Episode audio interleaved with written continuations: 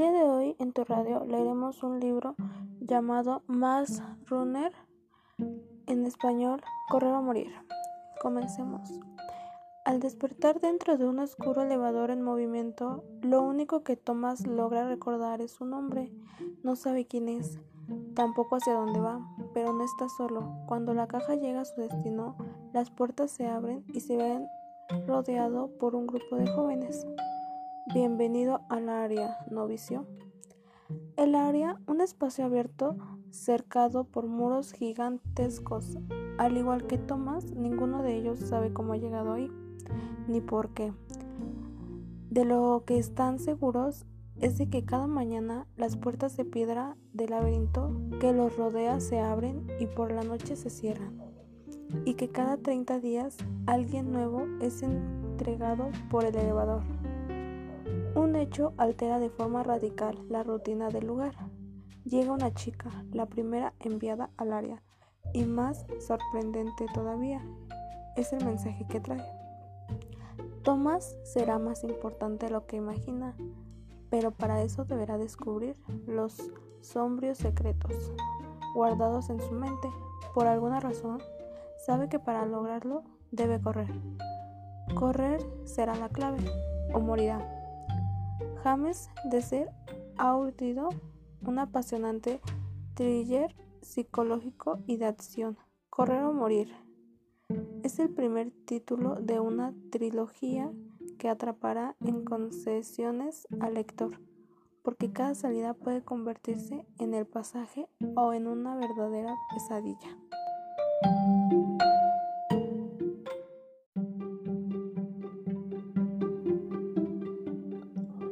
Comenzó su nueva vida de pie, en medio de la fría oscuridad y del aire viciado y polvoriento, metal contra metal, un temblor sacudió el piso debajo de él. El movimiento repentino lo hizo caer y se arrastró con las manos y los pies hacia atrás.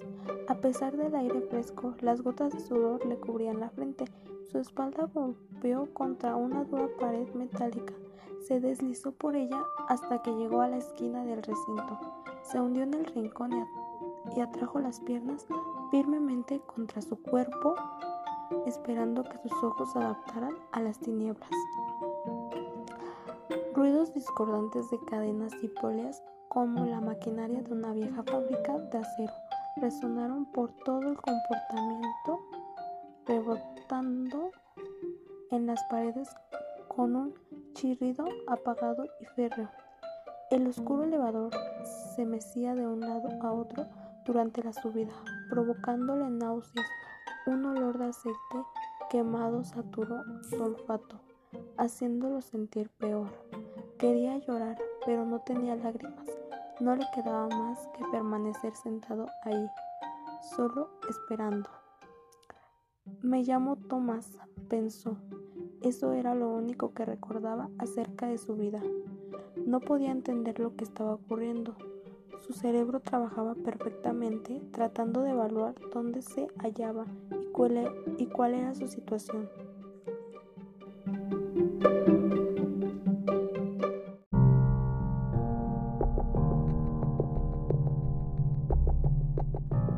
Toda la información que tenía invadió su mente, hechos e ideas, recuerdos y detalles del mundo y su funcionamiento. Se imaginó los árboles cubiertos de nieve, corriendo por un camino tapizado de hojas, comiendo una hamburguesa, nadando en un lago. Imágenes de individuos pasaron fugazmente por su cabeza, pero no reconoció a nadie y sus caras fueron reemplazadas por siniestras manchas de color. No guardaba en su memoria ningún rostro conocido ni recordaba una sola conversación. El elevador continuó su ascenso, balanceándose. Thomas se volvió inmune al incesante repiqueteo de las cadenas que lo llevaban hacia arriba. Pasó un largo rato, los minutos se convirtieron en horas, aunque era imposible saber con certeza el tiempo transcurrido, pues cada segundo parecía una eternidad. No, él era inteligente. Sus instintos le decían que había estado moviéndose durante casi media hora, Con sorpresa sintió que el viento desaparecía volando con un enjambre de mosquitos atrapados por el viento y era reemplazado por una profunda curiosidad. Quería saber dónde se encontraba y qué estaba ocurriendo. El cubículo se detuvo con un crujido y el cambio súbito lo arrojó al duro suelo. Transcurrió un minuto, dos, miró hacia todos lados, pero no vio más que oscuridad. Tanteó las paredes otra vez en busca de una salida, pero no encontró nada, solo el frío mental, metal. Lanzó un gruñido de frustración. El eco se encendió por el aire, como un gemido de ultratumba. El sonido se apagó y volvió el silencio. Gritó, pidió ayuda, golpeó las paredes con los puños. Nada. Retrocedió nuevamente hacia el rincón, cruzó los brazos y se estremeció. El miedo había regresado. Sintió un temblor inquietante en el pecho, como si el corazón quisiera escapar del cuerpo. Ayuda, por favor, gritó.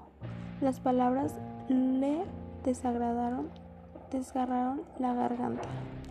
Un fuerte ruido metálico resonó sobre su cabeza.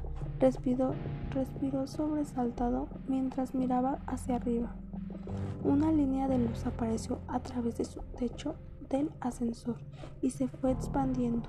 Tras un chirrido penetrante, vio un par de puertas corredizas que se abrían con fuerza.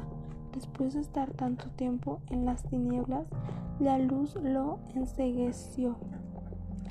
Desvió la vista y se cubrió la cara con ambas manos. Escuchó sonidos que venían de arriba. Eran voces. El temor le estrujo el pecho. Miren el larcho ese. ¿Cuántos años tiene? Parece un miertero. Asustado. Tú eres miertero, Shark. Güey, ahí abajo huele a zarigüeya. Espero no hayas disfrutado del viaje de ida. No evitó. No hay pasaje de vuelta, hermano. Y bueno. Esto es todo por hoy. Espero, los espero en el siguiente episodio. Gracias.